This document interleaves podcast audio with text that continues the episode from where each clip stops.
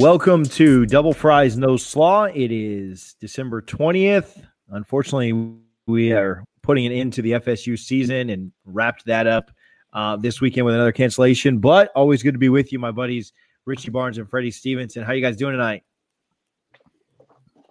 And I'm I'm good, man. Starting to get in to my holiday vibes. Now Christmas is almost here. Sucks that we get the opportunity to play on Saturday, but we got to watch the Gators go, so that's always that's always a fun thing. So I'm feeling good. What about you, Rich?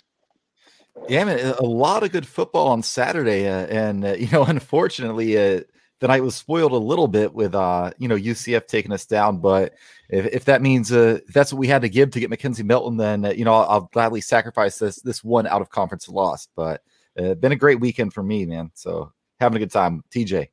Yeah, no, doing really well. We did a lot of we've I feel like we've done Christmas stuff every day this weekend. Friday night we went over to Disney with my daughter. We uh the last night we went and did some Christmas stuff with some friends, and then tonight we went to the zoo and they had like some kind of meet Santa thing. So yeah, it's been it's been Christmas all weekend and five days from Christmas. I'm excited, but we'll uh we'll jump right into the show. Double fries no slaw brought to you by Guthrie's in Tallahassee. You can visit both their locations at 1818 West Tennessee Street and 2550 North Monroe. Appreciate their support. And uh, not a better Christmas meal than a gut box. So we have a guest tonight. I'm going to add her to the stream. Uh, ESPN's own Andrea Adelson. How are you tonight, Andrea? Thanks for hanging out with us. Hey guys, I am great, and I feel like I could use some Guthrie's right now to refuel because of the long day I have had tracking what's yeah. happened with not just the playoff, but with the bowl games. I literally just finished filing my work. Yeah, no, we we so much appreciate you coming on. We knew it would be a crazy day. Freddie's like, you know, Sunday's like a really busy day for it. I was like, how about like last thing, like late at night, we'll, we'll do whatever. So, but you said that. That's that's usually my first question to people. Have you had Guthrie's before? Are you a Guthrie's fan? Like, what's what's the situation there? So I started covering Florida State many many years ago. Before i got to espn i worked at the orlando sentinel mm. and i was a college football reporter so i would make many many trips to tallahassee. So i'm quite familiar absolutely. And in my job at espn i live in orlando. I'm the natural person to go up to tallahassee anytime anything is happening. So uh, big fan absolutely and uh, been following the show on twitter and uh, i'm excited to be on. Yeah no we we appreciate it and we like when we uh find other people that have like hit Guthrie's and stuff. Like we asked Kirk about it. He's a big Guthrie's fan. We've we've asked a lot of people that have been on and always better when they say yes. I, I asked I I mean everybody on here knows this, but I asked Charlie Ward if he'd ever, you know, like what his relationship, you know, oh, you've gotten Guthrie's and stuff. But he's like, well, TJ, I don't know if you know this, but I'm a vegan. And I was like, all right, well, oh.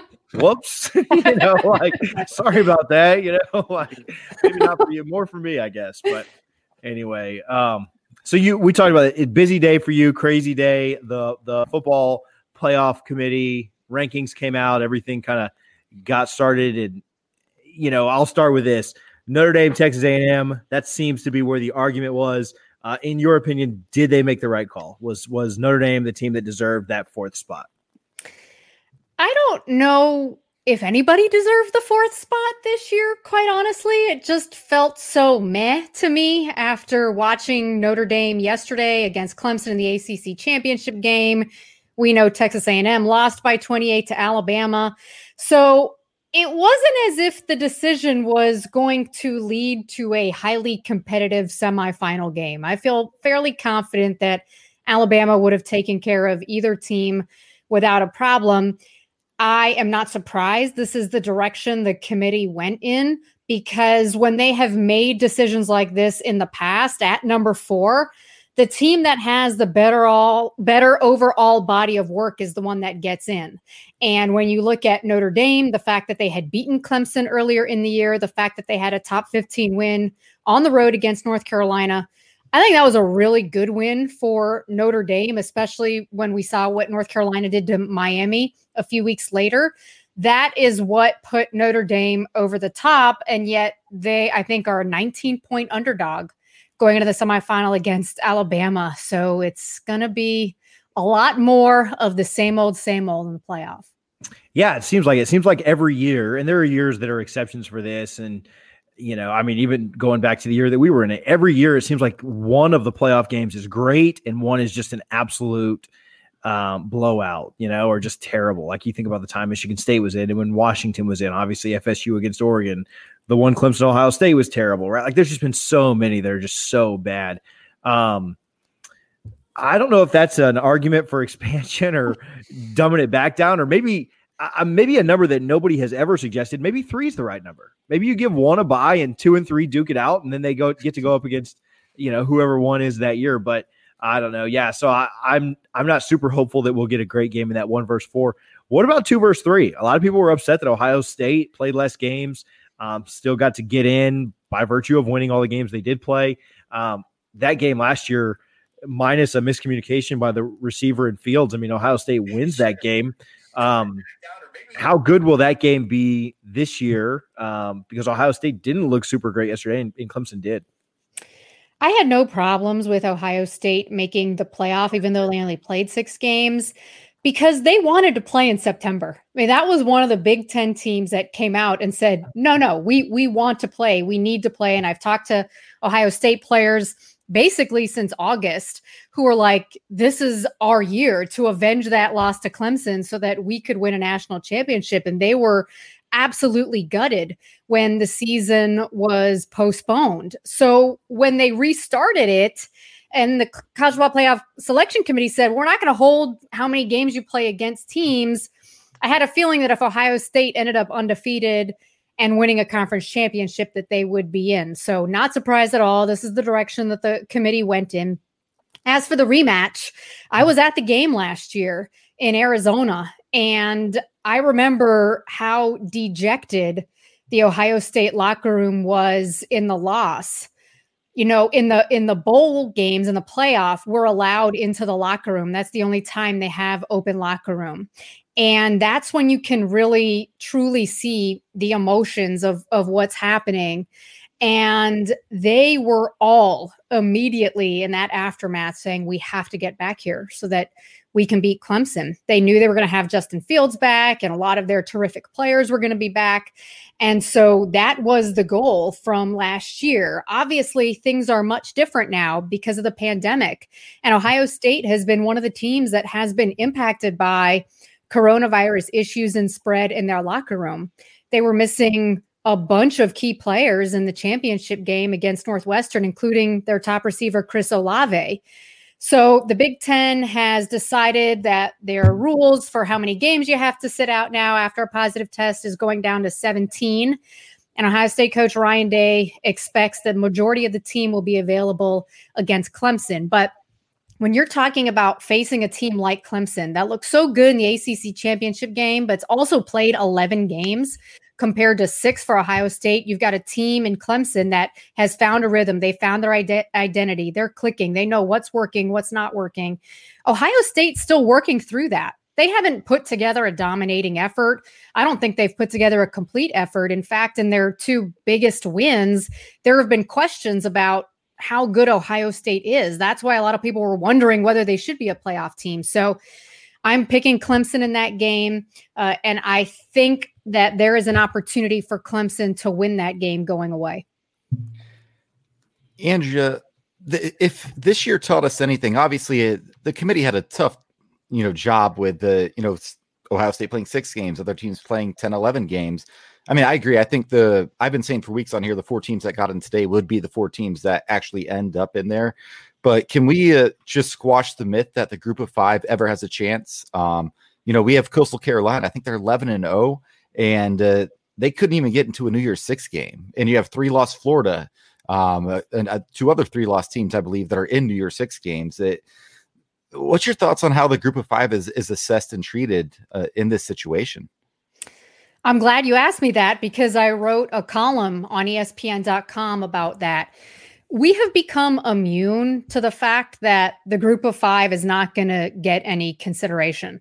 But that's not necessarily a good thing. I think we should continue to be outraged by the fact that there is a wide section of college football and college football teams that will never, ever be given consideration for a playoff spot and or potentially uh, a New Year's Six spot outside the one that they are guaranteed.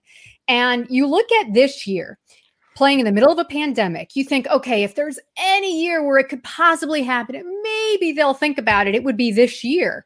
But no, Cincinnati got no consideration. They're undefeated. And today they got jumped by a two loss Oklahoma team that won their conference championship. None of it makes sense except for the fact that the Power Five wants all the power. They want to consolidate the power for themselves and they want to keep the money for themselves. So, why would they allow the group of five in when it benefits the Power Five to continue to have a stranglehold on the top four spots in the playoff? We started to see this happen with UCF in 2017. I covered that extensively. And the number of people who were scoffing at the self declaration of a national championship, who were just clutching their pearls and, oh, how could somebody do something like this to buck the system? Oh, it's terrible. Yeah, it's looking pretty good right now, isn't it? The fact that they had to do it for themselves because they would never be recognized otherwise, I think has been crystallized even more this year throughout the process when you see schools like Cincinnati and Coastal Carolina just completely get brushed away and and backhanded well it's not good enough sorry. Well what's ever going to be good enough? Nothing. Nothing will ever be good enough. And so i went on my little soapbox with my with my fingers on my keyboard like i am right now with you guys. And it's just once again continuing to expose the inequality of college football and the way this playoff system was set up yeah and uh, you know one one quick note on the group of five you know I will always, I've always said UCF won that 2017 national championship because of who our quarterback is now, but we'll get into that a little bit later. Uh, but, uh, you know, for Florida State fans, it was weird watching the ACC championship game. You know, as a Florida State guy, I, I kind of wanted Notre Dame to win to get Clemson out of the playoff because we're all sick of Clemson. They, you know, we're used to running this conference now, they are. But just talk about how good it is for all ACC schools that we do have two you know, quote unquote ACC programs in the playoffs for revenue sharing purposes alone. Oh, it's obviously fantastic. This is the first time it's happened for the ACC, and this is the dream scenario. Back in August, when they decided they were going to join forces for just this mm-hmm. year to have Notre Dame in as a conference member, I think we all thought this would be an inevitability. Uh, and so the fact that it's actually here and that Notre Dame did make it in over an SEC school in Texas A&M just adds an extra feather to the cap of the ACC. And and by the way, there are three other ACC teams that ended up ranked in the uh, top 25, and that's a credit to I think improved play across the board in the ACC. You know, a lot of t- times people wonder, oh, it's just Clemson and everybody else. Okay, maybe Notre Dame is kind of sort of there and it's taking a while for everyone else to get there. But the fact that there are five ranked teams, the fact that there are two teams in the playoff, I think is great for the ACC. And hopefully, this will just continue forward because you just hate that continued comparison with the SEC and the way that the ACC schedule does not measure up to what the SEC plays. I think this year it absolutely did. I know um, a lot of people across the country have had an issue with Ohio State getting in just because they only played six games and their wins. Um, like yesterday, they beat a Northwestern team, but I feel like a, a lot of people aren't really appreciating the, the, wins from Ohio State. The Indiana win against the Indiana team that was hot at the time. Of course, they ended up losing their star quarterback, and then a Northwestern team that's always been tough. But this is a year that they stood out and they're making big noise. So do you feel like teams appreciate Ohio State team while they're still developing that rhythm? And I think at any point they can strive to become that team that we believe they could be before the season. You're right, Freddie, especially because they have missed so many of their key players in their two biggest games. I mentioned Olave and a, a bunch of others that missed against Northwestern in the Big Ten championship game, but they were also missing three starters on the offensive line in one of their other games, including their starting center. And there were issues at center in that game. So I don't think we have seen Ohio State as a complete team since their first game when they started to come back. And the fact that they It sounds like they will have most of their team available against Clemson, indicates that they will be a dangerous team, especially because everyone is going to be so motivated to avenge that loss from last year. And it wasn't just the interception in the end zone uh, that Justin Fields threw, miscommunication with Chris Olave. There were several calls in that game that Ohio State disputed that they felt went against them when in fact they should not have. So there were issues in the wake of that game that Ohio State took a little bit personally. So I do think they have the capability of putting it all together when you've got a guy like Justin Fields. Uh, Trey Sermon was outstanding running the ball in the Big Ten championship game. You get Olave back. They've had some other receivers step up. Great offensive line, by the way. Um, coming together a little bit for them defensively. I think the defense still is a work in progress, but if you've got Justin Fields behind center, you're capable of beating anybody in this country. The big question with Justin Fields now as they start to prepare, it looks like he sprained the thumb on his throwing hand and it was really bothering him after he got injured and then post game. So hopefully he'll be healthy so that way everybody has a, a full squad going into this game. But that will definitely be something to continue to monitor uh, as we get ready for that game. And the last question, I know a lot of people across the country are kind of between Texas A&M. You back and forth. Some some guys sided with Notre Dame, some with Texas A&M. But then you have this argument, and that it's been me myself included. Despite them being able to help the ACC out, um, my thought process is that Notre Dame, we've seen them on this level before. 2012, we seen them go against Alabama, and then last year we saw them at this highest level, they always seem to kind of flop and get completely demolished.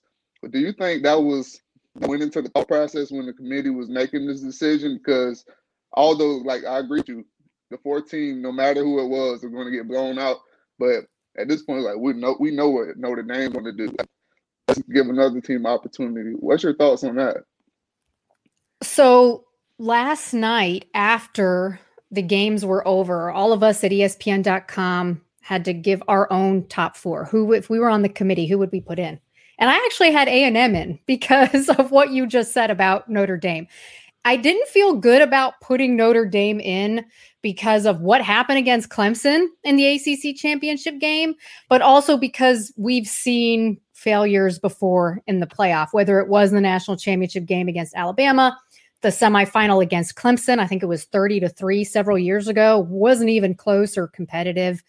And if Trevor Lawrence and those defensive players had played in November in the game that that Notre Dame won in double overtime, Notre Dame probably loses that game too. So that went into my thought process. Now, the committee today, their chair, Gary Barta, said they just looked at the body of work. There's no consideration for what happened in years past. We're just going to consider what happened this year. And for them, the fact that they had those two top 15 wins, the fact that they had beaten Clemson previously, the fact that they did lose in a conference championship game, didn't want to penalize them maybe for playing in a conference championship game. That was what went into their thought process. But if I was in the committee room, I think I would have voted a little bit differently. Yeah, and the committee stayed consistent with that, right? Like Florida lost a great game, but they didn't move them, right? Mm-hmm. Um, so they were consistent with that in in not moving teams down um, that had lost that game. I, I want to ask you about that game. I know that the the ACC game was kind of a snooze fest, not uh, not the best ACC championship that we've seen. Although there haven't been a ton that were just like fantastic. Um, what about that game later? I, you know, Bama was a 17 and a half point favorite going into that game. Uh, Florida just coming off a, a, pretty bad loss against LSU. Um, Florida down big early, right? 18 at halftime, if I remember correctly uh, and then found a way to fought back. It never had the ball with the chance to like tie it up or take the lead. Well, until the last play, right? Until the sack. But um, did a great job of fighting back, you know. And uh, what are your thoughts on that UF Bama game? Well, I should have said this at the top, but I'm really happy you guys allowed me on the show because I am a Florida grad. So I wasn't sure if that would be a disqualifying factor. No, no, Uh, we've had, we've had Andy Staples a few times. Yeah. oh, Andy and I actually went to Florida at the same time together and worked at the student newspaper there. So um, when, when I went to school at Florida, uh, that was Steve Spurrier and Danny Wuerffel. This was the high flying days of Florida football and offensive football specifically. So when I watched Florida this season, I was having flashbacks to when I was a student at Florida because it felt very similar to the types of things that they were able to do in the fun and gun with Steve Spurrier. So I was not surprised that they were able to move the ball on Alabama. I had a feeling they'd be able to do that just based on what Ole Miss had done. And I think Florida's offense is, if there's any one that they had played that was maybe similar to Ole Miss, uh, it would be Florida. And the matchup advantage they obviously have with Kyle Pitts, who's, I think, one of the most outstanding players, if not the most outstanding player in college football. Kadarius Toney, what he can do, um, uh, Grimes, what he can do. They have playmakers across the board, and I think Kyle Trask elevated his game this year to a point where he could make some plays that perhaps in the past Florida just could not make in the passing game. So. This is not one of the best Alabama defenses. The fact that they're winning with offense is continuing to be mind blowing because Alabama loves to win with defense, but not this year. Uh, so, again, not surprised Florida was able to move the ball. Not surprised Alabama scored at will because Florida's defense has been poor for most of the season. And I wasn't sure that their corners would be able to match up with the skill players that they have. Najee Harris was the big difference. They just they had no way of slowing him down. He was spectacular in that game. So to me, what it came down to was poor clock management on Florida's part the fact that they scored too fast before the half that allowed Alabama to score before the half that made it a much larger deficit to have to overcome. They mismanaged the clock at the end of the game when they were trying to come back and tie it up. And they also had, again, continuing uh, discipline penalties on third down on defense that killed them on several drives. So um, I, I thought it was a valiant effort by Florida. I thought they'd probably lose by 14. So the fact that they didn't um, indicates maybe they played a little bit better than I expected. But I wasn't surprised that Florida was able to move the ball. I, I still think that they've got one of the most talented offenses in the country. Yeah, they really do. And you you talked about that and you kind of alluded to it. Do you have a Heisman vote? Or and if, if you don't, can you tell us who you would vote for or, or what, what are your thoughts there? And can you give us a one, two, three? well, I do have a Heisman vote, so I cannot give you a one, two, three yet because I'm sworn to secrecy until all right, all the. Heisman is announced. But I will give you a little glimpse into the thought process. Sure. Uh, I've had a Heisman vote for a, a while now. And every year, what I try to do is not look at the stats too much. Yes, the stats are a part of it, but I want to make sure that I watch every single player that is going to be in contention with my own eyes. Forget about whatever it says about how many yards, how many no, what do they look like? What what the eye test? The playoff committee likes to use that as a Heisman voter. I like to use that myself.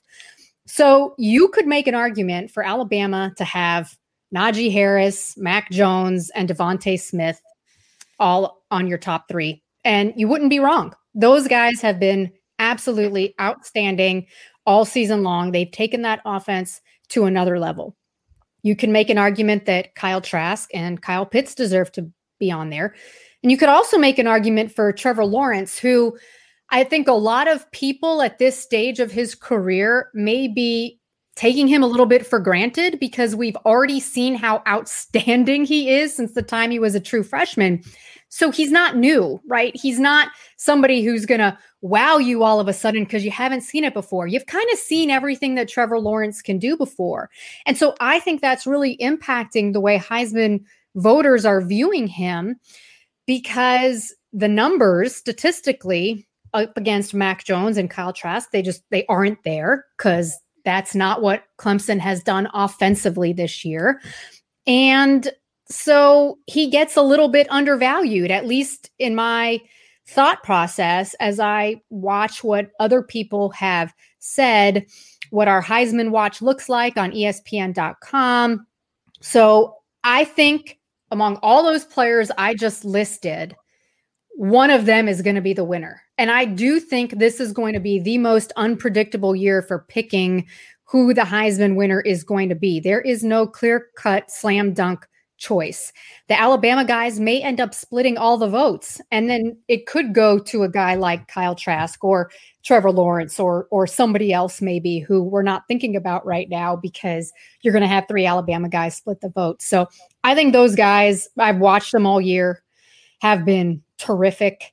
Jaylen Waddle would have been in that conversation if he hadn't gotten hurt. What Alabama has done offensively should not be taken lightly. This is the best offense with the most talented players that's been assembled. I, I, don't think there's any question about that. And that's why I think they're the favorite to win the national championship. And that's why I think one of those three guys right now is probably the favorite to win the Heisman. Yeah, they were they were fantastic to watch. Um, and then, you know, like you said, you, I'll back up and, and kind of merge your last two points. But yeah, I think there was a little bit of clock mismanagement, you know, with, with, um, you know, especially at the end of, I mean, I know it happened at halftime too, but especially at the end of the game where, because Mullen kind of answered it, right? Like he said going off into halftime, and he's kind of got a snarky answer for everything. He's kind of like baby Dabo, but, um, he said, "Yeah, hey, we're just trying to score. You know, like they're, you know, we're just we're not looking at the we're just and so like ah, I get it, but like at the end where he took the timeout for the two point conversion.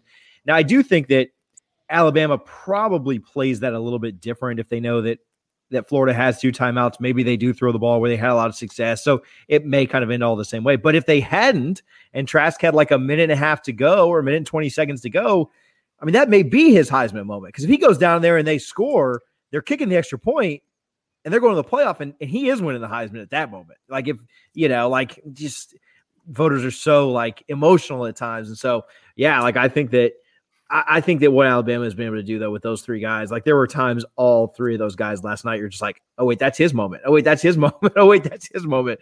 And Najee Harris was just insane. That route that Sarkisian drew up, where he scored on you know kind of the the hitch and then just it was like a hitch and slant. Like I've never seen that. It was just like the most incredible thing. So yeah, they're fantastic to watch. I mean, I assume we get Clemson, Alabama part, you know, 17 or whatever it is at this point. And I, you know, I have no problems seeing that again because I think that's a, a ton of fun. Richie, I think I cut you off, right? You were going to say something. Yeah, man. And for the record, I, have been telling these guys for, you know, two months now that DeVonta Smith should win the Heisman. And I think Freddie's finally on board with me there. Uh, I don't know where TJ stands, but um, we're going to get to Florida State stuff in a, in a second because apparently you're the only person that McKenzie Milton will talk to publicly, which is awesome that we have you on the podcast now. But I, I did want to ask you real quickly about Jim Phillips, man. Uh, he, he is, everyone thought he was going to become the next Big Ten commissioner. Um, some 11th hour, you know, we don't know what happened exactly, I, or you may know. I, I didn't follow it closely, but Kevin Warren obviously was named commissioner.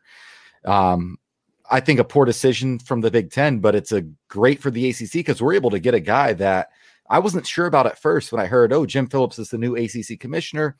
And then a lot of people I respect in the ACC world were saying, guys, this this is a home run. We could not have done any better. Just your thoughts on him briefly.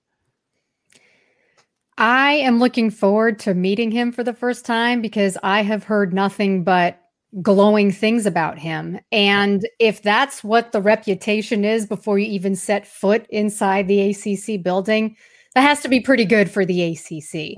I think the fact that he has sat in athletic director chair at a private school, which the ACC does have a bunch of private schools, right? Trying to find that partnership between the private, public, and the ACC. I think that's beneficial. I think the fact that he's been on the basketball committee, hugely beneficial for a league like the ACC. The fact that he's already got relationships with the athletic directors inside the ACC, hugely beneficial. The fact that he's found ways to innovate and fundraise and do some different things for Northwestern to be able to bring that program into prominence. Also, great news for the ACC, especially because we're heading into challenging times when it comes to name, image, and likeness and the direction that is going to take when it comes to now the financial implications of COVID and how that's going to affect programs down the line. So there are a lot of big picture issues that I think the ACC needs to be a leader on. And the fact that they brought in somebody who has the capability to lead at a time like this is is fantastic and it is the Big Ten's loss because the hire of Kevin Warren uh, I, I, think they just wanted to kind of go in a different direction, bring somebody in from outside the league, be a trailblazer, and, and having the first African American Power Five commissioner. It doesn't look great now because of what happened during football season with are we going to play? Are we not going to play? Are we going to play? Are we not going to play? And Jim Phillips really thought he was going to get that job. And when it didn't work out for him, it's not as if he just decided, hey, you know what? I'm going to give up all my hopes of being a commissioner I give him credit for going out and uh, and making himself the most attractive candidate for the ACC to bring in. So I'm looking forward to meeting him. I'm looking forward to seeing what he brings to the table. And I do think it's good for the ACC that they went outside the conference for somebody to bring in some fresh, new, different ideas to get the league into a position where it can be uh, a trailblazer as opposed to just following everybody else. In, in random thought, just on that, my, my wife's best friend lives in Chicago, so we go there regularly. My goodness, Northwestern's facilities are amazing. Right there on the beach. Yeah, you know, I use the beach loosely. Living here, I'm in Orlando as well, by the way. Um, but man, that facility at Northwestern is gorgeous, and and hopefully he can also, uh, you know, bring Comcast to Tallahassee and some other places.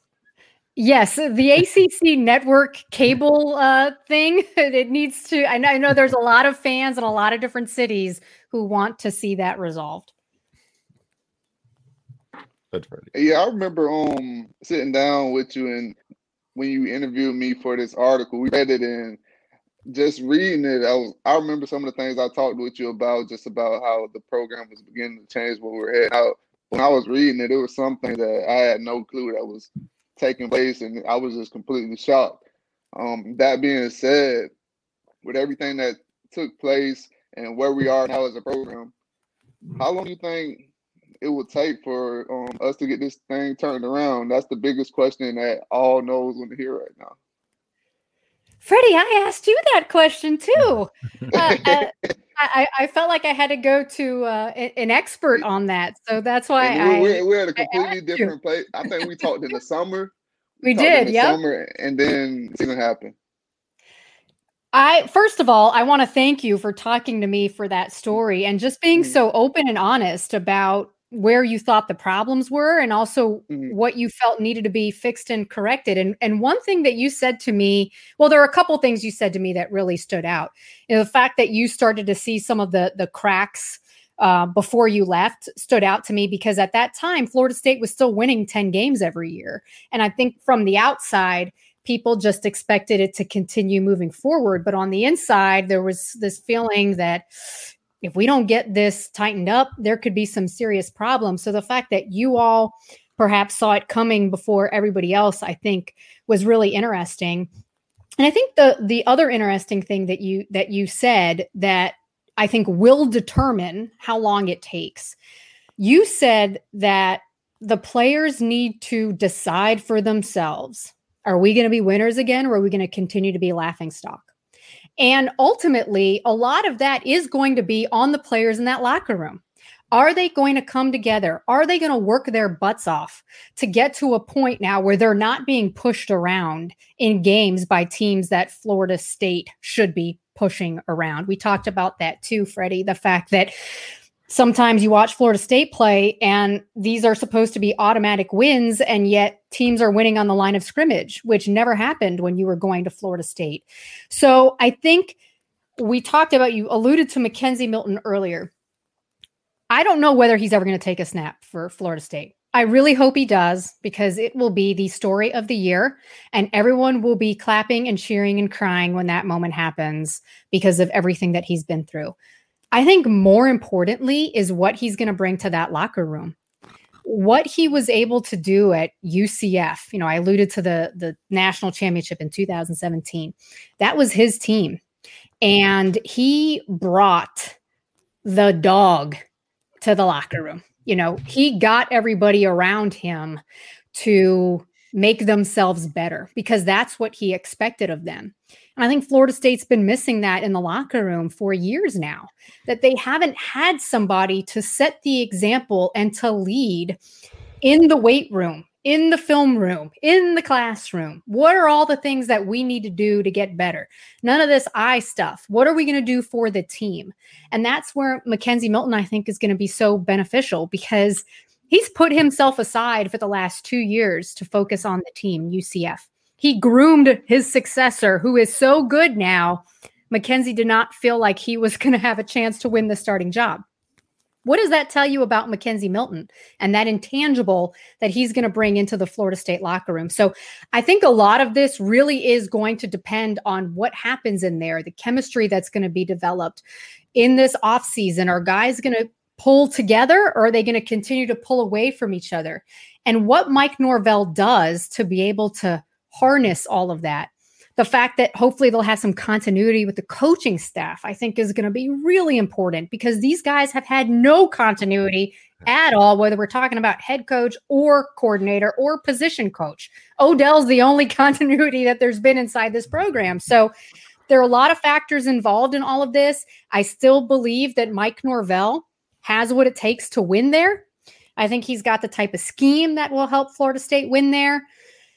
But there's a lot more involved here than just Mike Norvell. It has to be a collective effort where everybody is all moving in the same direction. And we have not seen that yet at Florida State. Uh, we have not seen that in, I don't know, five or six years probably. In the ACC, all that considered, in the ACC, it's pretty wide open though to get back, right? Like it's Clemson and then you know Miami, and then North Carolina, and then everybody else, right? Like it, it there's not it's not the SEC, right? Where you've got to climb over your mid level programs and then get over like Auburn, LSU, Georgia, Florida. Oh, here's Alabama. You know, like in the ACC, like it's it's a much quicker road, right? And so Florida State should be able to out recruit. And I know their recruiting class isn't fantastic right now, but if they're considering guys to be transferring in and kind of immediate impact guys, Florida State should be able to out recruit everybody in the conference almost immediately with some continuity, minus, you know, Clemson, Miami, right? So the, the road back should be quicker for FSU than anyone else, right? I, I, would assume. I'm hoping so. Give us some good news. well, I kind of felt that way when they hired Willie Taggart. And I thought Willie Taggart was a good hire at that time. And, you know, I think a lot of the folks in the administration were kind of, he wants to be here. Let's hire him right away because they felt Jimbo at the end didn't want to be there and was looking out the door for the next available opportunity. So they get a guy in Willie Taggart who maybe hadn't proven himself on the Power Five level and just wanted to be there because he loved Florida State so much and war daddies and all this other stuff he talked about at his introductory press conference. And he, it didn't work out. So now that you're starting over again with a Mike Norvell, yes, recruiting is obviously going to be important. But I think what Mike did so well at Memphis that will be helpful right now because the recruiting class maybe isn't what Florida State fans expect. They developed a ton of talent there. They really did. When you look at the players now that Memphis has, it wasn't uh, the same year as they had a year ago, but they still had a 1,000 yard uh, receiver. They still had a 3,000 yard passer. Um, and these were guys that Mike brought in and, and developed and, and recruited. So I think that if he goes back to what worked in terms of the development of players, forget about the stars. Florida State signed four and five stars that just didn't work out the last four years. How many four and five stars were disappointments for Florida State over this time period? Okay, so let's forget about the stars. If Mike Norvell is bringing in guys who he thinks fits the system, who will work, who don't have egos, who have good character, who will come in and do the stuff that maybe other guys who have the four and five stars next to their name perhaps don't want to do that's a great starting point because you're going to have guys who believe in what you're asking them to do right from the beginning. So I just let's forget about the stars and forget about the ranking and realize that Mike Norvell has developed players. He's done that every step of his career, specifically on offense. So I think there'll be some opportunities for that to happen. And you're right. The ACC, even though there were five ranked teams, you know, beyond Clemson, nobody is really at that level. And when you look at the teams that were ranked, okay, you've got Miami, which just got embarrassed against North Carolina and Trash. is still still trying to figure out their way. Don't know even what they're going to be doing at quarterback when D'Eriq King leaves. So they've got issues of their own to work out. And then I think NC State was the next best team in the uh, Atlantic if there were divisions this year.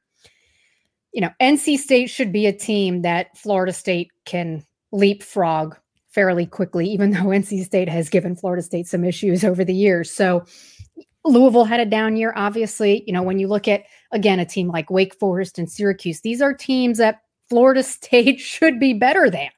So if you can begin to develop your guys, yeah, you're going to be a step behind Clemson for right now. You are. That uh, uh th- their recruiting edge and advantage is so far ahead of everybody else. They're going to have an ed- an advantage. But in terms of the other teams that are in their division, there shouldn't be a huge gap, even though the seasons have been bad for Florida State. There shouldn't be that gap there. And so that's why, you know, to me, this offseason is so critically important for Mike Norvell. They didn't have an offseason together. And I really do think that ended up hurting this team more than we realized at the time. Yeah, no, I've talked about this, and obviously I'm looking with garnet and gold color glasses, but no other coach had to take over a program of this magnitude during the pandemic after the you know missing you know lo- and where the expectations had fallen you know losing the bowl streak and everything else that had happened over the last two or three years there, there was just no storm like this one you know and so um just incredibly difficult and he i was freddie and i were up in tallahassee on on uh, wednesday and he was talking about that you know he was talking about hey man, we've had kids on campus for like two weeks now, you know, and we haven't since March. So just incredibly, incredibly difficult. And so, yeah, I mean, obviously we we hope for the best and all that. We we so much appreciate your time. I'm gonna ask a couple more, and then I'll get you out of here. I know you've been on here for a while, but um, big bowl matchups. We talked about the playoff. I think the Florida Oklahoma game is really, really intriguing. I think you know the over under on that's gonna be like 90. Um, so that should be a lot of fun. What's your uh what's your like most underrated bowl that people need to watch and need to see this year? You know, outside of like the playoff and the New Year's Six, and I mean, obviously everybody's gonna watch those. What's the big bowl that people need to check out? Wow, you put me on the hot seat here. It is, yeah. Look at all the bowl games. Well, the one that's really sticking out in my mind, probably because I live in Orlando, is UCF BYU. Right? Oh, I mean, BYU what? Which one did you think I was going to say? I thought you were going to say Coastal Liberty. I graduated oh, from Liberty. Liberty. Yeah. well, at least we get that game because it was canceled in season. Um, you know, BYU was a team that a lot of people were talking about. Oh, they have the potential. Maybe could they? And of course, when we saw their first ranking, we all realized it was never going to happen. Then they lose to Coastal. But great matchup, I think, of two highly underrated quarterbacks. Uh, Dillon Gabriel, I just mentioned him for UCF. It hasn't been the type of year UCF expects. They lost three games, but their offense has been absolutely terrific. Marlon Williams is a receiver. I don't know if a lot of people know who he is. Definitely worth tuning in and watching. And obviously, Zach Wilson and BYU on that offensive line. So I think that one could be a really good game. And that one's coming up here uh, in a few days. Uh, so I'm, I'm excited to tune in and, and watch that one. So I'll go with that one for right now. But you know what's going to be interesting? And it's hard to really handicap a lot of these games right now. We're going to start seeing a trickle of opt outs for the bowl game. So Florida's not going to have Kyle Pitts in that game, for example. And they probably will lose a couple of other guys too, depending on the situation. Miami, their two defensive ends, uh, Quincy Roche and, and Jaelan Phillips, they've opted out, so they're not going to play in that game. And, and they've got a tough matchup against Oklahoma State, uh, which likes to throw the ball and um, and score some points. So we're going to continue to see a lot of those opt outs, and that's why it makes it so hard to predict and figure out which of these games is going to end up being really good because you might have teams that look completely different in bowl season without their best players. I think Georgia, let's let's talk about Cincinnati, Georgia. you know, Cincinnati doesn't get in the playoff. They get to go to the Chick fil A Peach Bowl against Georgia. Georgia's already had a handful of guys who said they're they're opting out. And so that, of course, doesn't help Cincinnati's case if if they were to win that game. People will say, ah, it wasn't a full strength Georgia team. So that's another game I got my radar on as well. Yeah, and I was going to ask that, but you kind of alluded to it. I assume there'll be more opt outs this year than ever, just because yeah. of the weird year, and hopefully that trend doesn't continue. Right? I mean, I don't blame anybody that does. Right? Like, you got to take care of yourself at that point. But I'm hoping that trend doesn't, you know, continue on and it just get worse and worse and worse because you know there's been so many bowls that have been canceled and that's you know due to due to other reasons and stuff but my my last one and then i'll pass around and, and we'll get out of here but uh do you have any thoughts on all these really really bad record sec teams and teams that are getting in these bowl games and you know teams are getting excluded from from bowls because of kind of the contracts and stuff like that like what i was hoping is i was hoping that two win south carolina would get liberty would get them and uh, we could have an SEC win to go with our few ACC wins this year. But what are your thoughts on you know the one and two and three win teams getting getting in the bowl games? So there was only one SEC team that decided to opt out, and that was Vanderbilt for I think pretty obvious reasons. Uh, but so South Carolina at two and eight is in a bowl game. They asked the interim coach um, whether they had a chance to vote if they could play. And uh, Mike Bobo said, "There's no vote when you're in the SEC." So there you have it. Uh, uh, the the bowl contracts meant that the SEC was going to fill those slots, and because of the bowl contracts, a team like Army, which went nine and two, could not find another bowl destination. They were locked into the Independence Bowl. But every team that they tried to get to play them in the Independence Bowl decided to opt out. So they had to cancel the Independence Bowl. Army has no game right now, but we've got Arkansas with three wins in a game. We've got Kentucky with four wins in a game. We've got South Carolina with two wins in a game. And that's again, let's allude to the conversation we had before about the playoff and all the power concentrated in the Power Five. That's because the bowl contracts, because all the Power Five teams want to keep those bowl contracts and those elite games for themselves. And so that's why we have this situation. And look, I knew this was going to happen. I think we all guessed this was going to happen when the NCAA decided, hey, everyone's eligible for a bowl now. Everyone, everyone can play. That ended up favoring the SEC. And it's ridiculous to me that nine and two Army could not even get into the Armed Forces Bowl. Right. like, right. All, like that like I know they were supposed to go to Independence, but one of my good friends played there, and uh he is so upset that again the Armed Forces Bowl you can't get Army in there. What what are we doing? I know, I know. The Military Bowl that game probably yeah. isn't going to happen either. Can't get Army in there. All right, Freddie has the one more. Then I, I have one completely off the rails question. Okay. Oh gosh, not that bad. Freddie, you're on mute one thing not enough people are talking about, you haven't really heard people speak on, is the fact that with the SEC starting late and then having all these cancellations, the ACC, these New Year's Six bowls, these guys won't have as much time to prepare for them. They usually get a little bit over two weeks, and now they're going to get a bit over one week to prepare. Do you, you feel like that'll change things a bit for guys? Um, guys may be banged up, and you don't get a lot of film on the teams at this point. I know when we were preparing, we get all those weeks, and by the time we're heading into the game, we know everything they want to do. I was just like a typical game week, but now you're dealing with a team that's outside of your conference, so you may not be as familiar with them going into the game. So, what are your thoughts on that? Great question, Freddie. And Dabo Swinney was asked about that today because they've got what 10 days to prepare because of if you include the off days that players are, are required to get. So he said they're just going to treat it like it's a bye week, the way that they did to prepare for Notre Dame. In fact, he said they're going to have more time to prepare for Notre Dame, in the ACC championship game, than they are going to have to prepare for Ohio State in the playoffs. So, going back to the question you asked about Ohio State and whether at any moment they could turn it on, perhaps that favors a team like Ohio State uh, because um, that doesn't give Clemson as much time maybe to prepare, and maybe you can surprise them with stuff either you haven't done yet, but you've been practicing and you just haven't had an opportunity to do it.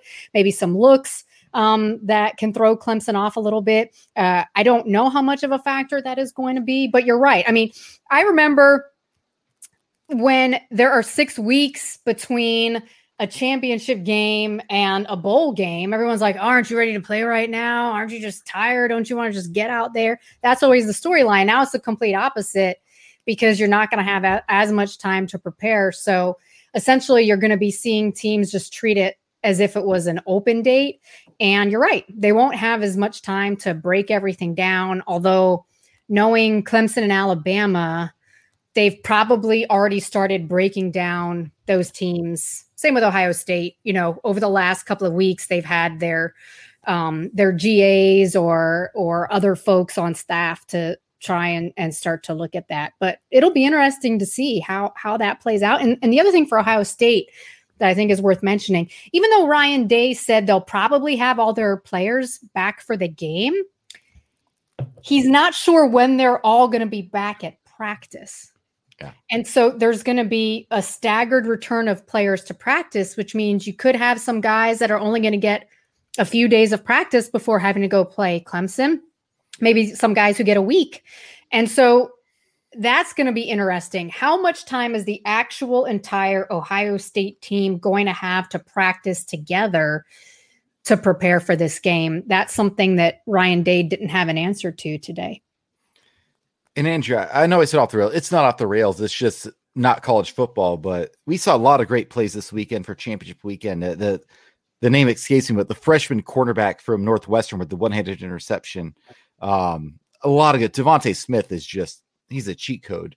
But for me, the most impressive athlete I saw this weekend was 11 year old Charlie Woods. Did you see any of the shots he was hitting? Because he made me feel real, really bad. I almost sold my golf clubs because I'm like, this kid's 11 and I, I, there's no way I can compete with this guy.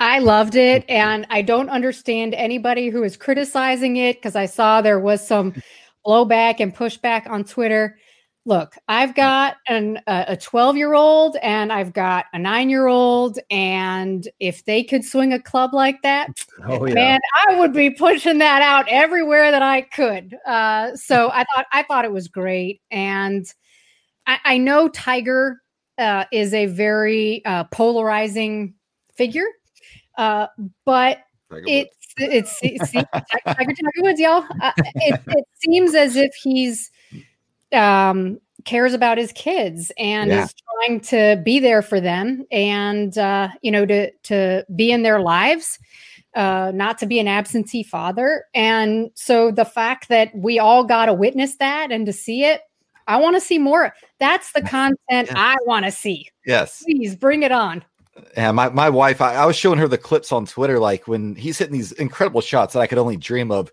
And she's like, you know, I don't think Tiger's a great person, but he's clearly a great father, and uh, that was that was cool to me. Like I just I love seeing Tiger and Charlie in identical outfits playing together yeah. oh, here here in Orlando. So that was awesome. Yeah, so cute. I, I I have to totally off tangent here, but before Tiger's world kind of blew up, I worked at the Orlando Sentinel, and I was assigned to go out to to Bay Hill and just walk around with him. I I I don't play golf. I think I've swung a club only a few times in my life. I know the basic rules. So I was like, okay, I guess I'll do that. It was one of the coolest experiences of my entire career because you not only got to see him like in his office, you know, how he goes about preparing for every single shot, but the hysteria surrounding him um, on every single hole. And and and the people running as soon as he hit his shot it was just a mad dash to try and get your best position to see the next shot and then another mad dash. And you're trying not to get trampled as everybody is trying to get their best view of tiger. Um, such a cool moment such a cool experience and I, i'll never forget it that was probably me and my buddies because we go to the Arnold Palmer every year. and I know Tiger hasn't played the past few years. So last year was all about Brooks Koepka, right? The Florida State guy. Yeah. We're running like, let's get our beer and then let's run to his next shot. Yeah. It makes it fun though, because, you know, golf, you, you're expecting just. Uh, you know. But no, no, no hand claps here. It was just oh. like very raucous atmosphere, and uh, it felt very much at home. Awesome. Well, Andrew, thank you so much for hanging out with us. I know we kept you a while, but we had a great time. Hopefully, you did too. But we we thank you so much for your time. Uh, I think we're going to try and go to. We went up to the game uh, what last week, Duke. We tried to go to the Virginia game, and that didn't work out so well. We mm-hmm. did go to the Duke game last week. Um, I think we're gonna try and go up for the Miami game. So hopefully you get a sign for that, and we'll buy you a gut box on us um, for the FSU Miami game. Hopefully things are back to somewhat normal next year for college football. But thank you so much for um, hanging out with us. Tell us where people can follow you, where they can find your work, how they can support you, um, and everything that you do at ESPN. Well, I appreciate you guys having me on. It was a lot of fun. Uh, ESPN.com, you just click on NCAAF, and that's the college football page, and you'll see my column that I just talked about up there. Uh, also, the news story and the Miami players who are opting out. Got some bowl previews that are coming out here in the next day or so. Uh, and all of that is on Twitter at A. Adelson ESPN. Awesome. Thank you so much. I hope you have a great rest of your evening, a great holiday, and uh, thank you again for hanging out with us. We had a blast. Thanks, guys. Merry Christmas. Merry Thanks, Christmas. Andrea. Thank you. Merry Christmas. Andrea Adelson of ESPN. That was awesome. She was fantastic. Um, yeah. Had a great time uh, with her. And uh, man, I just want to go see Tiger Woods play golf now. Like, I just want to, you know, like, I want to see I, Charlie I, Woods play golf, man. That kid can swing it yeah, too. But um, I've seen Tiger before. I need to see this kid now. Yeah, no, I'm with it. So, um, so good stuff there. Okay, so I want to start. I want to talk about some of the stuff she talked about as well. Um, but first was that Alabama Florida game. I, that's probably the game of the year, right? Like Clemson Alabama may be better. I don't, you know, I don't know. A game's always fantastic when it happens, but man, that game was fantastic. Uh, I, you know, I was watching it with, I, I talk about him a bunch, but I was over at Eric and Allie Wilbur's house. So Eric punted on one of their national championship teams mid late 2000s. Um, and so they're, you know, they're huge Gators. Like all four of their daughters are, they're the, you know, blue and orange. And, uh, man, halftime, man, I was just like, I'm not trying to be a jerk, but like at halftime, man, like I took like five or six bourbons over. We were tasting different stuff. Like I'm kind of feeling it. And I'm just kind of like grinning from ear to ear, know that they're getting blown out. Like it was yeah. fantastic. And then they start coming back, and I'm like, oh shoot. Like if they come back and beat them, and I am here to have to watch them celebrate. I don't. I'm just gonna end it all. Like I'm just over it. like not doing this. Fortunately, Alabama came out on top uh, in that game, but fantastic game. Like you said, I, I, didn't watch one second of the basketball game. Um, because that football game was so yeah. fantastic. Um, what are you guys' thoughts on? I asked her thoughts on A and M Notre Dame. Do you think the committee?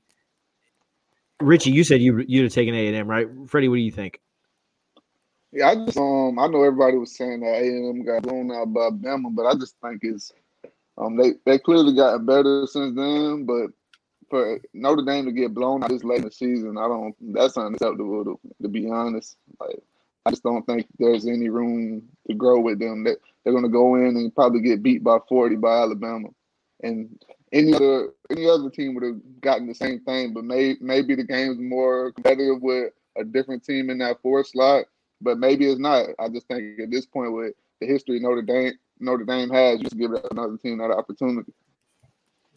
Yeah, and th- this kind of today kind of solidified my argument that the, the, it's not a college football playoff; it's a college football invitational. They they went for the best TV ratings and the best TV matchups, and if that was their goal, then they hit a home run. Right? You could not have picked the better four teams this year.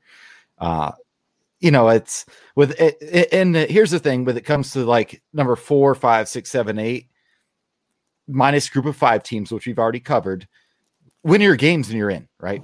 Don't lose. If you go undefeated in a Power Five conference, you're going to get in the playoff. There, there's no doubt about that. No Power Five team has ever gone undefeated for a season and not made the playoffs. I know it's only been since 2014, but still, you have no one to blame but yourself.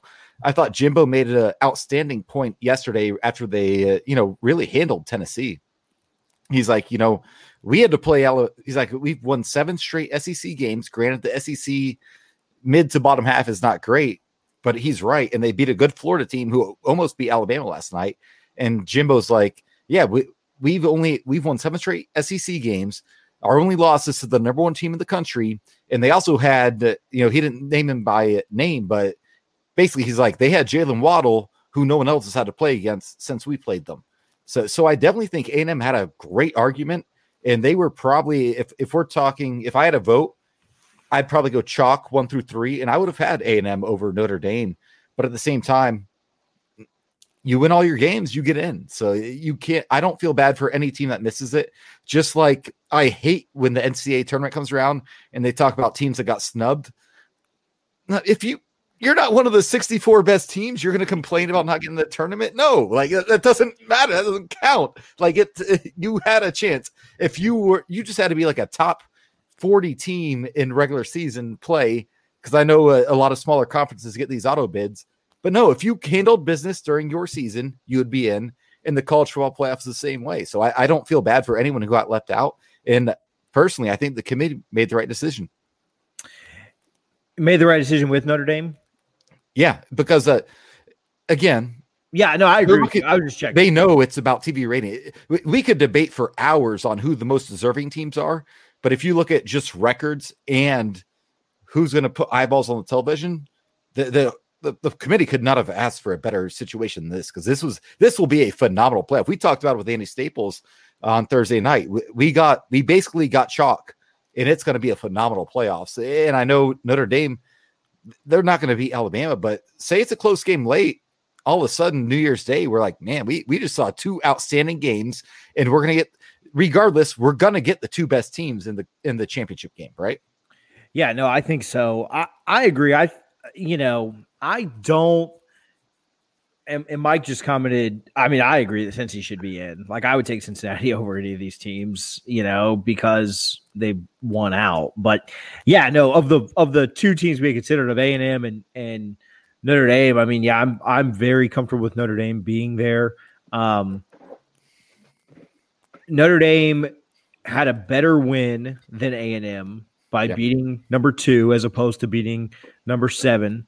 Um, Andrew talked about they didn't want to penalize a team for going to a conference championship, which is a new standard because because well because Georgia went into the SEC championship uh, against Alabama with one loss and then lost again to Bama and got dropped out of it. So you know, and they were both in the top four when that happened. So that's kind of a new standard, but I understand it and I agreed with it last year, and so I was I was fine with it. Um, Notre Dame's loss, eh, you know, it's very interesting to me. The BCS would have had this same four, right? And so if the BCS would have had the same four, then I'm more okay with it. If the BCS would have had A and M, I'd kind of have second thoughts. But what's so tough and what I hate so much about the committee is one year, it's what we're talking about right now. Yeah. The next year, it's our year was game control, like how you looked through the. It wasn't how many games you won; it was how you looked while you were winning those games. And then the next year, it was something else, right? It was you know, whatever, winning your conference or, or whatever. It doesn't matter. But for the most part, I mean, I think that, you know, Alabama was going to be whoever number four was. Yeah. And, you know, if if if your argument is that, then then don't don't lose games. A and M schedule is not very impressive outside of beating Florida. Their next best win is Auburn, uh, who was not very good this year. You know, they beat Tennessee by 21. Okay, great. They snuck by Arkansas. They snuck by Mississippi State. They snuck by Vanderbilt by five points, who went 0 and 9. So yeah, I, I'm not, you know, A&M didn't do anything to like super impress me either. Notre Dame had a good win against UNC, and that's probably it was probably that second win that got them in, as well as them not wanting to, you know, drop them out because they went to a championship game, which to me that makes a ton of sense. Again, that's a new standard from the SEC, or I'm sorry, from the committee, but I don't. Again, I don't know that it matters to, much. To me, to me the only controversy would be if the Power Five had five undefeated conference champions. Otherwise, you don't have a you don't have an argument. And I I get the thought that oh well we, we had to play number one, number seven, number twelve. Why they only played number fourteen? Again, win your games and you're in. And the committee, we, we know what the committee is. Again, it's it's an invitational. They're going to pick the teams that have the best records, who will also get the most eyeballs on the television screen. Freddie, what are, what are your thoughts on that? Yeah, um, I agree. I was just outside looking in. Uh, I was thinking the best teams again, but like you said, it's a, it's a money thing, ratings thing, and Yeah. of course it makes more sense. And like I agree with TJ, Notre Dame's resume is a lot more impressive, but at the end of the day, me just eye test, you couldn't tell that Notre Dame would beat A and M in a one-on-one matchup. But I, I get it. The resume, the resume is just if that's the format we're going to stick with, it has to be that across the board. So if that's the format they're going to make their decisions from, then that's cool. And we we'll ride we'll ride that out, but we can't um go back and forth switching it every um opportunity they get just to get teams they want in. That's that's the biggest That- thing here. And that's the problem is they do that. Leg- Exactly what you're saying. They do that. This year it was resume, right? They went with resume, and Notre Dame's resume is better. If Well, you they, would didn't- they didn't go with resume because Ohio State's in, and and I think Ohio State should be in. But if you're looking, if we're talking strictly resume, Ohio State ain't in. Cincinnati's in over them. I mean, the number one thing they look for on the top of the resume is conference champions. You know, like so, like that part of their resume fits the bill that they want, right? And so, Yeah. um, you know, but like next year it'll be, you know what? It'll be eye test, right? Because there will be a team. There'll be a team that has a, you know. So anyway, they it's it's kind of crazy. I think the solution, and I don't know if I talked about this on this pod or if it was on somewhere else, but eh, you know, I think that they should eliminate all divisions. Did I talk about this on this pod? No, You but should- that, you should that's, do away a with- great point. Yeah, You should do away. Thank you, Richie. I never thought I'd hear you say that. It's a it's a Festivus I think it's the first time I've agreed with you on like. 40, I think we're on episode forty-eight or whatever it is. And it's the I'm first like, time I've agreed with you. caught me off guard there. Eliminate all divisions. What you would have gotten is Florida would have been eliminated with their loss to LSU, and you would have got an ACC. I'm sorry, an SEC championship of Bama A and M, and from that you'd have known with you'd have known exactly what who should have been in, right? Because Notre Dame lost by like 30, but if if A&M would have lost by 30, then yeah, yeah, yeah, you take the team that won the game, not the team that lost too. But if A&M would have been closer or lost by a touchdown, you'd have had an argument, right? So I think eliminating the divisions would would be huge in the Power 5 conferences. Um because it's dumb that just because all the good teams are on one side, and I'm not saying that all the good teams are on one side in the SEC. Florida it's, an, Georgia it's an archaic way of deciding who should. it play for is, yeah. Well, it's like it's like the the Atlantic, right, and the Coastal. Like Yeah. winning the Coastal is just you're gonna lose to the team that wins. eh, You know, when was the last time that Florida? When was the last time that Florida State or Clemson didn't win the ACC? You know, it's been forever because those are the teams that 2011, I believe. yeah, so those are the teams that run it. So the, I mean, I made the joke about Florida getting bl- flown out this week, which they played better than I thought. But like, that's literally what playing on that side of the ACC is. You're just getting flown out for a beating to you know Clemson or Florida State. So that's what they should do. And then you'd have it. You'd have had A and M last night. Um, Against Bama, game wouldn't have been as good. I'll say that. Like I don't Yeah. think A and M played them to sticks, so maybe I don't want that. But anyway, having a team with two losses going there, it's kind of stupid to me. Uh, off of that for a second, who's your guys' Heisman winner? If you have your vote, actually give me your one, two, three. Who is your one, two, three for the Heisman? All right, I'll, I'll go Since first. you guys don't, you guys don't have votes and you're not sworn to secrecy. I, Like I've been I've been beating this drum for six weeks now. DeVonta Smith is my Heisman winner, um, and as of today, he is the Vegas favorite to win it. So I'm going to take credit for that because I've been calling that for since October, I believe. Uh, number two, Mac Jones. Number three, oh man, I, I'm going to go with Trevor Lawrence because I'm not going to penalize him for catching COVID. Right, like that, that that's the one negative against him. He missed a few games but he showed us last night, man, some of those passes. I know the receivers were open, but he put that ball on a dime, man. He was throwing it around there. Uh, so yeah, DeVonta Smith is my undoubted number one, and I hope he wins it. Uh, and then I'll go Mac Jones, and then Trevor Lawrence is my number three. How about you, Freddie? Yeah, I'm, I'm on the DeVonta Smith train now as well, man. I think he should he should Let's run go. away with this with this thing right now, especially when you look back at what Bama's been able to do. Um, Najee Harris, he's going to take away some votes, but the the star of that team right now is DeVonta Smith. He's he's the guy you show up for. Of course, Najee Harris carried them last night, and he should get some votes as well. And I, but I think DeVonta Smith to be one for me, and just for that reason I just stated, I'm I'm leaving Mac Jones out of it. I'm taking um I'll put I'll put Trask at two, and I'll sneak in a Najee Harris at three. It's so tough because I don't. I mean, DeVonta Smith was so quietly good last night. Um, like he wasn't just like so. I mean, he was great, you know, in the game, but he was just so quietly good um, that I don't know that he did a ton last night to like change my mind. Now I've thought he was the best player um, in college football a year which is kind of crazy because I thought Waddle was before he got hurt. So like the embarrassment of riches that the, they have over there is insane. But I don't know. He's not going to win it. But if there was ever like a Heisman moment by anybody, it was Najee Harris last night. Like he dominated that game. Three receiving touchdowns, two rushing touchdowns, like 250 scrimmage. Yards.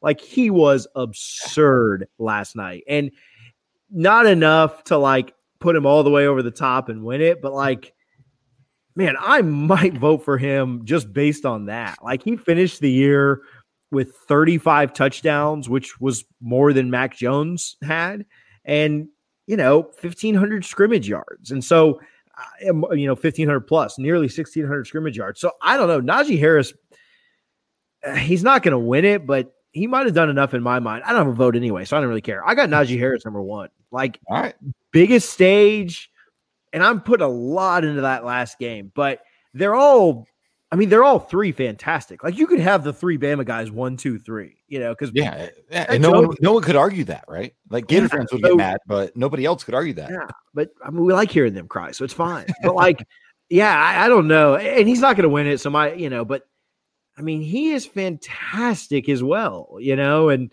so, but yeah, I'm probably going, you know, some order of that, you know, Najee Smith, Mac, Najee, Mac Smith, you know, something something like that. But I think I'd give I'd show some love to the running back. Um, but yeah, I think Smith ends up winning it. As long as as long as Kyle Trask had a fantastic year because Dan Mad- Mullen padded his stats all season yeah, and they never to run the ball, and they never yeah. and they never ran the ball.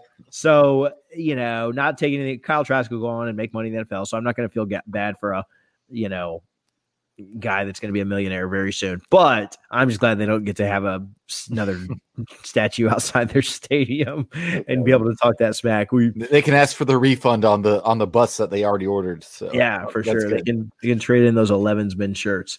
Um, no basketball minute tonight because Richie's a slacker and did uh, Christmas stuff all weekend, um, and so didn't have time to write it out.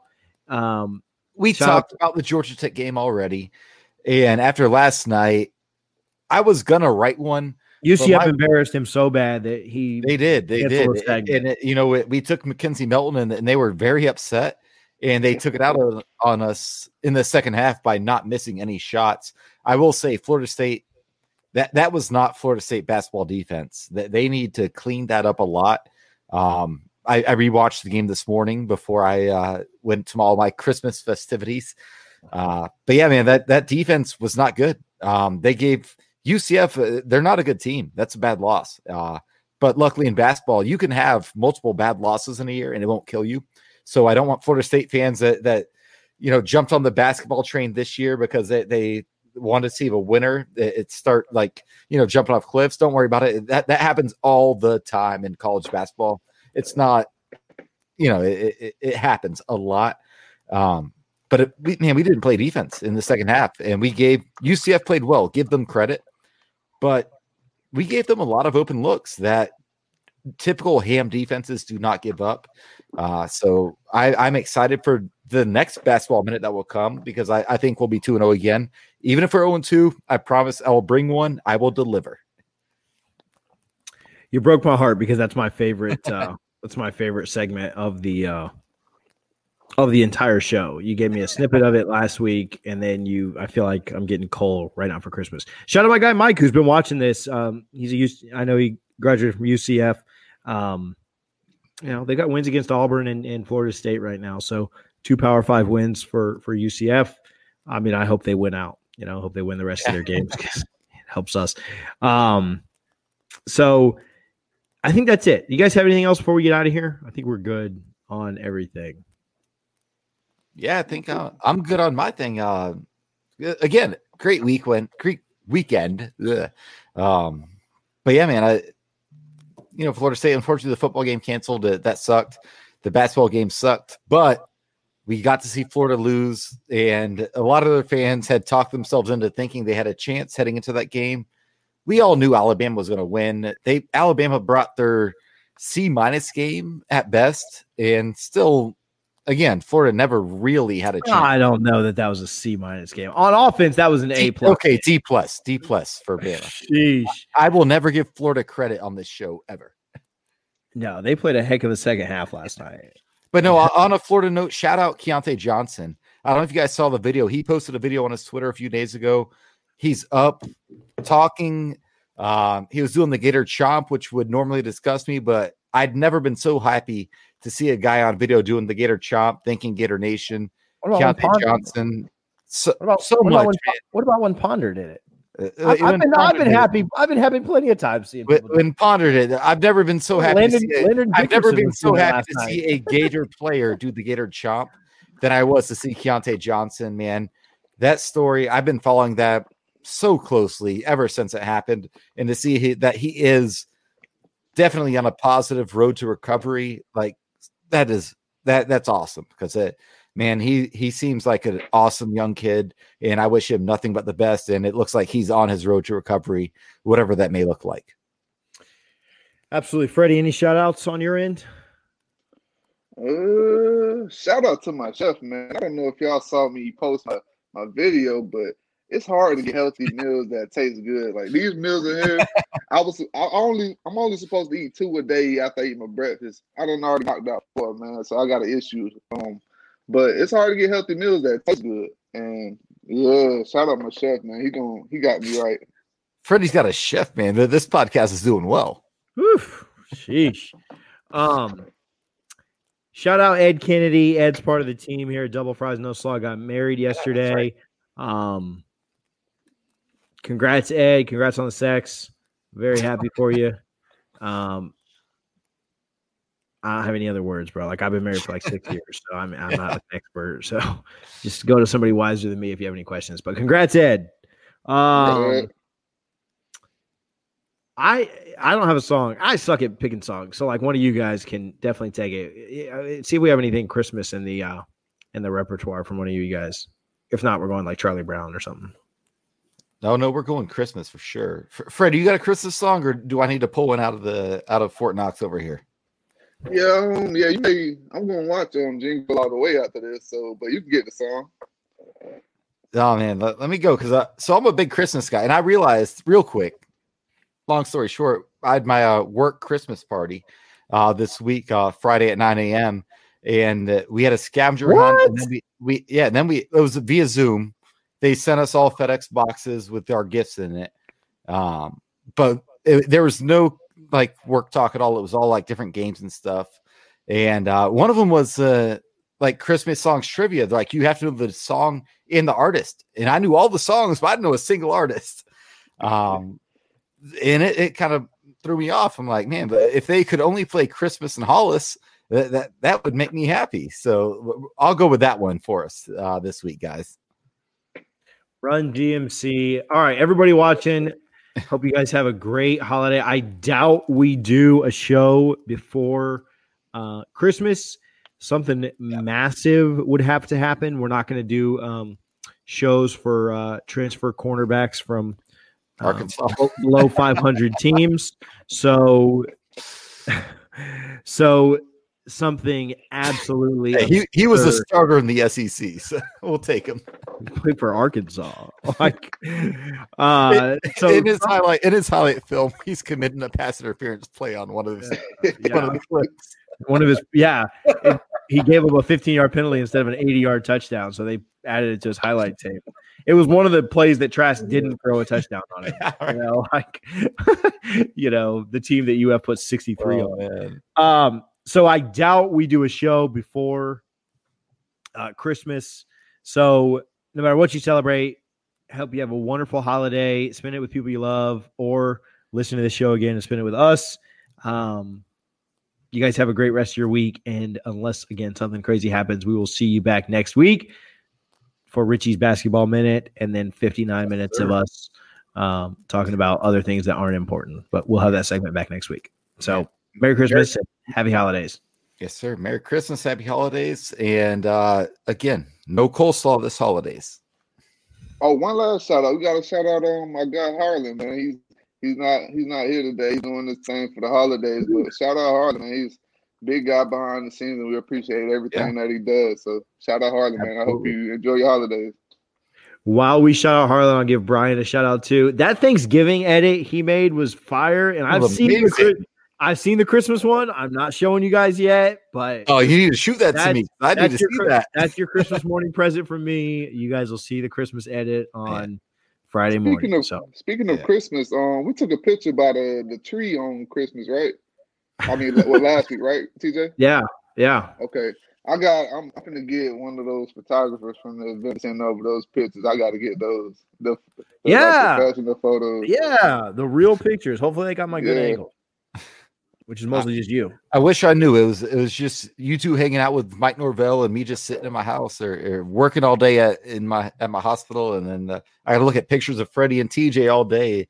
Oh yeah, yeah, we're we're hanging out with Mike Norvell and, and you know Coach Johnson and uh, VIP event at the Boosters. So shout out to y'all for yeah. Coach Norvell, at, Coach Norvell asked like, "What's that other guy's name that does the pod with you?" He said, "No, no, it's just, it's just a two man weave, bro. Like it's just us, man." He just he just he talks basketball for a minute every week. He, uh, he's not important. He's not your type, bro. He's more into Coach Ham. So, all right. So, oh, I've got the song. All right. See you guys later, man. We'll do this next week. All right.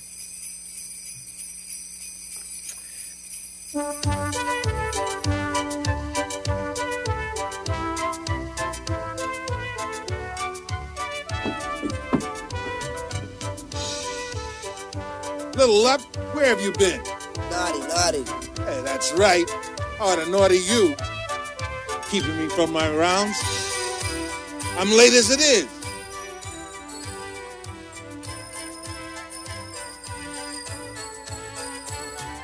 Now stay put.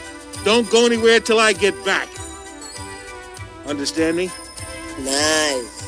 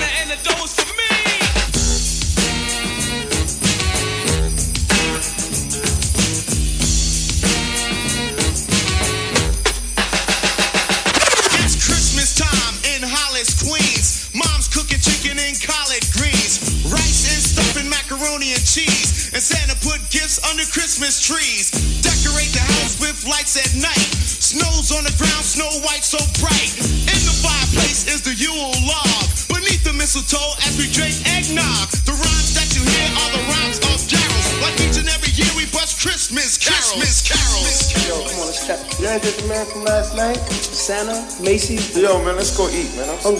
Come on, man.